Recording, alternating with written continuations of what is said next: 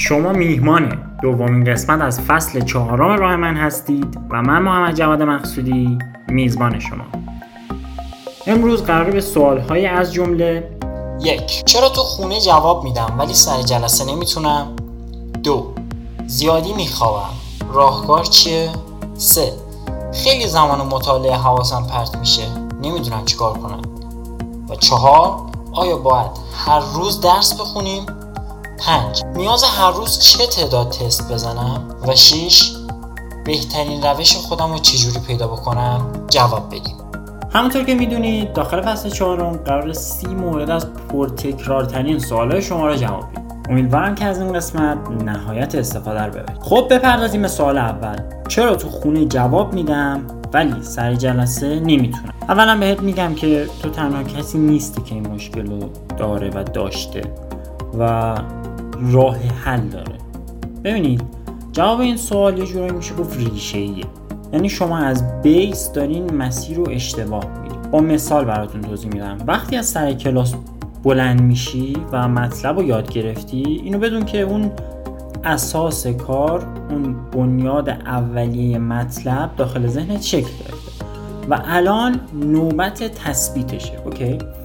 اول مرور کن یکم مطالب کلاس رو بعد برو تست بزن که حالا من قبلا توضیح دادم تو اپیزودهای قبلی تست آموزشی معمولا. خیلی ها تا اینجای کارم انجام میدن و اتفاقا تست آموزشی هم خوب می‌زنن درصد بالا می‌زنن اما باز سر آزمون هیچی به هیچ. اینجا دو تا مسئله به وجود میاد. خب یک مرور خوب دو تست زمان. من به عنوان کسی که هم خودش یه دوره درس خونده و هم یه دوره تمام درس خونا رو زیر نظر داشته بهت اطمینان میدم که هیچ کس اونقدر باهوش نیست که فقط با یه بار خوندن مطلب اونو کامل به خاطر بسپاره. پس چی باعث میشه یه نفر بتونه کل اون مطلب رو تو ذهنش نگه داره؟ جواب این سوال مرور کردن. شما با مرور خوب نتیجه خوب می‌گیرید. پس حتما تو برنامه تو مرور کردن رو به دفعات زیاد بذارید. وسواس نشین روی اینکه آقا من بار اول باید 100 درصد مطلب رو یاد بگیرم. همچین چیزی گفتم بهتون غیر ممکنه. مورد بعدی که اشاره کردم تست بود. همیشه درصد زیادی از یادگیریتون رو به تست زدن اختصاص بدید. هفته اول آزمون من واسه دوازدهمیایی که برنامه میریزم تست آموزشی می‌ذارم و یادگیری. و هفته دوم فقط زماندار. این زماندارا نه تنها نقطه ضعف شما رو بهتون نشون میده و کمک می‌کنه که از بین ببریتش. بلکه باعث میشه شما یه جوری اون شرایط آزمون اون پوش کردن اون فشاری که آزمون روتون میده رو برای خودت شبیه سازی کنی و دیگه سر جلسه آزمون اذیت نشی از این محدودیت زمانی. سوال دوم زیادی میخوابم. راهکار چیه؟ ببینید اول من این توضیح در مورد خواب بهتون بدم. داخل دستگاه عصبی ما و شبکه بیناییمون یه همکاری صورت می‌گیره. گیرنده های نور هیپوتالاموس و اپیفیز با هم همکاری می‌کنن واسه تنظیم خواب. هورمونی به اسم ملاتونین ترشح میشه که در ایجاد ریتم های شبانه روزی نقش داره. اونایی که زیست می‌کنن حالا می‌دونن من چی میگم. اینو گفتم که بدونید شما با افزایش هماهنگی بین این مراکز می‌تونی خوابت رو به بهترین شیوه ممکن مدیریت کنی. حالا می‌خوام چهار تا روش بهت بگم که با توجه به اینا بیای اون خواب متعادل عالی رو برای خودت بسازی. اون زیاد خوابیدن رو یه جوری میشه گفت کنترل کنی یک روزانه زمان مشخصی از خواب بیدار بشین. اونا حتما یادداشت کنی. پس چی گفتم؟ زمان مشخص بذار برای خودت که من آقا قرار هر روز ساعت 6 صبح 7 صبح 6 و نیم از خواب بیدار بشم. مورد دوم. فقط زمانی که خوابت میاد برو تو یخت خیلی پیش اومده واسه خود من شخصا و قطعا واسه شما پیش اومده که صرفا کارا رو کردی چیزی نمونده و با اینکه ممکن انرژی داشته باشی یا رفتی تو رخت خواب. این مواقع آدم خوابش نمی‌بره. یعنی شاید یک ساعت یک ساعت شما فقط قلط بزنی تو رخت خواب. یه عالم فکر و خیال عجیب بیاد تو ذهنت. کنکوری هم باشی و یه عالم استرس رو دیگه نور علا نور میشه. پس فقط زمانی که حس خواب آلودگی کردید برید توی رخت خوابتون. مورد چهارم. یه سری شبا شما به خودتون استراحت دادید. خب؟ به خودت گفتی که من امروز درس خوندم یه عالمه. می‌خوام به خودم جایزه بدم. امروز هم روز تعطیل بوده. می‌خوام برم بیرون تا آخر شب با دوستام اشغال کنم. هیچ وقت تو روزای تعطیل بیخوابی به خودت نده. یه روز بیخوابی باعث میشه فرداش انرژی کافی برای اجرای برنامه رو نداشته باشی. قطعا بیخوابی روی حوصلت تاثیر می‌ذاره و این اول هفته بعد متاسفانه جوری شروع میشه که روی کل هفته اثر بذاره. بدنت خسته میشه کوفته میشه انرژی نداری حتی واسه انجام یه سری کارا. پس خواهشن اون روزای تعطیلی که به خودتون استراحت دادید قرار نیست به در خودتون رو در بیارید. صرفا استراحت کنید. از خوابتون کم نکنید. بیخوابی دادن به خودتون یه جورایی دشمنی کردن به خودتون محسوب میشه اوکی؟ مورد بعدی که می‌خواستم بهش اشاره کنم و مورد چهارم میشه اینه که هیچ وقت وقتی که بیدارید اول صبح که بیدار میشید تو رخت خواب نمونید. چرا اینو میگم؟ چون ذهن شما به مرور زمان به بیداری در رخت خواب عادت می‌کنه نه به اینکه رخت خواب دید خوابش بگیره. پس به محض اینکه اون آلارم صداش به گوشت خورد از رخت خواب بلند میشی یا به سر صورتت می‌زنی و فعالیتتو می‌کنی. یکی از دانش آموزان من واسه اینکه سریع از رخت خواب بلند شه یه آلارم خیلی خشن گذاشته بود. و می‌گفت من که بیدار میشم اون آلارم رو خاموش می‌کنم و یا آهنگ هیجان انگیز واسه خودم می‌ذارم که دیگه نتونم بخوابم. حالا این یه روش بود دیگه. شما می‌تونید یه روش شخصی واسه خودتون جور کنید. سوال سوم. خیلی زمان مطالعه حواسم پرت میشه. نمی‌دونم چیکار کنم. اول اینو بهتون بگم که آقا حواس پرتی عادیه. چون ذهن ما آدما خیلی فراره. دوست داره از مطلب جدید استقبال کنه و هی از این شاخه به اون شاخه میپره. پس باید فریبش بدیم اوکی؟ حالا چه جوری من قبلا در مورد مطالعه به صورت تقسیم بندی شده حرف زدم. خب؟ با خودت اینجوری بگو. من قراره یک ساعت و نیم فیزیک یا شیمی بخونم. قراره سی تا 45 تا تست بزنم. خب؟ این یک ساعت و نیمو بکن سه تا نیم ساعت و بین هر نیم ساعت پنج دقیقه استراحت کن. حالا یک ساعت و نیم قرار چی می بخونی. 45 تا هم تست بزنی؟ بگو من تو هر کدوم از این نیم ساعت ها 15 تا تستامو می‌زنم 5 دقیقه استراحت نیم ساعت بعدی دوباره 15 تا می‌زنم تحلیل می‌کنم دوباره 5 دقیقه استراحت داخل اون 5 دقیقه استراحت نرید سراغ گوشی نرید سراغ explore نرید سراغ تلگرام. در حد یک گپ و گفت ساده با مادرت. چه می‌دونم یه بازی خیلی ساده با گوشی. من خیلی از explore اینستاگرام و یک سری کانال های تلگرام می‌بینم که بچه آسیب می‌خورن.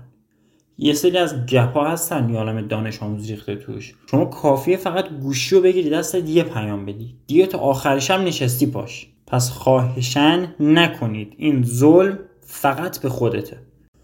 آقا بپردازیم به سوال بعدی. آیا باید هر روز درس بخونیم؟ جواب این سوال خیلی بدیهیه. من فکر نمی‌کردم کسی این سوال بخواد بپرسه. ولی جواب این سوال بذار با مثال براتون بگم بچه اینو همیشه در نظر داشته باشید که کسی که یه روز 17 ساعت می‌خونه در حد دبیس قدم عقبتر از کسیه که سه روز پشت سر هم روزی 5 ساعت درس خونده. خیلی ها می‌بینم اینجوری فکر می‌کنن که آقا من امروز تمام توانم رو می‌ذارم درس می‌خونم بعد تمام توانشون هم زیاد نیست. مثلا به اغلب می‌بینیم مثلا طرف 8 ساعت 9 ساعت درس خونده. بعد میگه فردا کلا استراحت می‌کنه. من به نظرم تو بیای سه روز پشت سر هم روزی چهار ساعت بخونی خیلی برنده تری تا بیا این کار انجام بدی. تعیین کننده موفقیت توی کنکور شما استمرار شماست. همیشه اینو تو ذهنتون داشته باشید که کنکور یه ماراتونه. نه یه دو سرعت. قرار نیست شما یه روز شروع کنی یه روز تموم کنی نه. باید به تک تک قدم هایی که می‌ذاری مسیر به همه حواست باشه. سال بعدی. روزانه چقدر تست بزنم؟ آیا تعداد اصلا مهمه به نظرتون؟ یه لحظه به این مسئله فکر کنید. آیا لزوما کسی که تست بالا می‌زنه نتیجه بهتری می‌گیره؟ من یه بار رفته بودیم با پدرم یکی از جلسات قلمچی. یه جور سمینار تور بود تو شهر خودمون. یه نفر باش شد گفت که آقای فلانی من دختر خواهرم 60 هزار تا تست زده ولی قبول نشده. خب از این داستان اصلا می‌تونید نتیجه بگیرید که تعداد تست مهم نیست. بذارید یه مثال دیگه بهتون بزنم. ببینید کسی که 100 تا تست زده تستای آسون از مبحث مشتق 100 تا تست زده درسته؟ اما کسی که اومد 40 تا تست چالشی از مشتق حل کرد 40 تا زده. اون کسی که 40 تا تست زد اومد نکاتش رو در آورد. مبحث براش خیلی بیشتر جا افتاد. اومد ایراداتش رو پیدا کرد. چرا؟ چون این تستا چالشی بودن. صرفا حالا فارغ از تعداد تستا قوی بودن. اما کسی که 100 تا مشتق زد شاید درصد خیلی بالایی هم کسب کرده باشه ها؟ اما تستا راحت بودن. چالش واسش محسوب نشده. یعنی چیزی رو دانشش نیورده. پس فارغ از تعداد تستنی تمرکز باید روی کیفیت تستنی باشه اوکی؟ ولی حالا من یه چیزی بهتون میگم. کلی در نظر داشته باشیدش. دهمیا تعداد کلا بیخیال باشین اوایل کار دیگه. یاد بگیرید روش چیه. که حالا تو اپیزودهای قبلی من در مورد تست زنی گفتم بگردید پیدا می‌کنید. اینکه تست زدن چه شکلیه چند نوع تست داریم همه رو توضیح دادیم.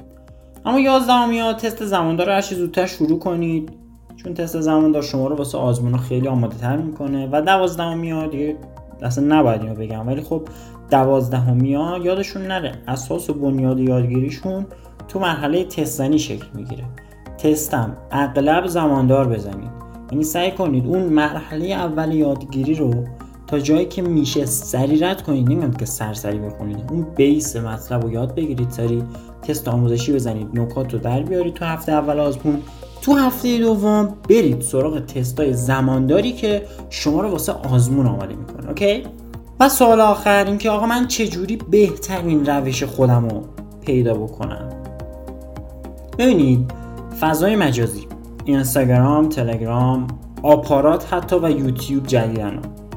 پر از رتبه برتراییه که دارن میان رایگان واسه یه تبلیغ کارشون تبلیغ اون فرایند مشاورهشون نکات مختلف رو میگن. شما search کن داخل گوگل هستن روش مطالعه زیست. این تا روش برات میاره. روش برنامه ریزی حتی من یه پادکست دارم در مورد اینکه آقا چجوری برنامه بریزیم. پس به تعداد موهایی که روی سرته افراد مختلف دارن تو این حیطه کار می‌کنن و نمیگم کارشون عالیه ولی بدم نیست. همیشه نتایج مختلف افراد رو پروسه های یکسان نمی‌سازه. خب این راه های مختلف رسیدن به موفقیت آدم های مختلف رو نگاه بکن و با خودت شخصی سازیش کن. بگو که آقا اگه فلانی فلان روش رو واسه زیست خون برم امتحان کنم. اگه برای من جواب داد که عالی. اگه جواب نداد برم سراغ روشی که فلانی گفت. اینقدر آزمون و خطا بکنید تا اون روش درسته پیدا بشه. شانس داشته باشید. تو بار اولی که داری میگردی دنبال نتیجه آزمون پیداش می‌کنید. بعد شانس هم باشی تو آخر رو پیداش می‌کنید مهم اون پیدا کردن است که مطمئن باشی اگه بگردی بهش می‌رسی. پس روش های مختلف رو ببین حرف های مختلف رو بشنو و سعی کن با شرایط خودت شخصی سازیش کنی. این میشه راه موفقیت تو که منحصر به توه ولی توش از بقیه کمک گرفتی. خب رسیدیم به پایان قسمت دوم فصل چهارم راه من. خیلی دمتون گرم بابت انرژی خوبی که داخل اینستاگرام میدین داخل تلگرام میدین یادتون نره که ما رو داخل فضای مجازی دنبال کنید. امیدوارم که کلی لذت برده باشین و این اپیزود تونسته باشه. شما رو حتی یه قدم سمت مسیر اصلیتون حل بده. دوستتون دارم. خدا نگهدار.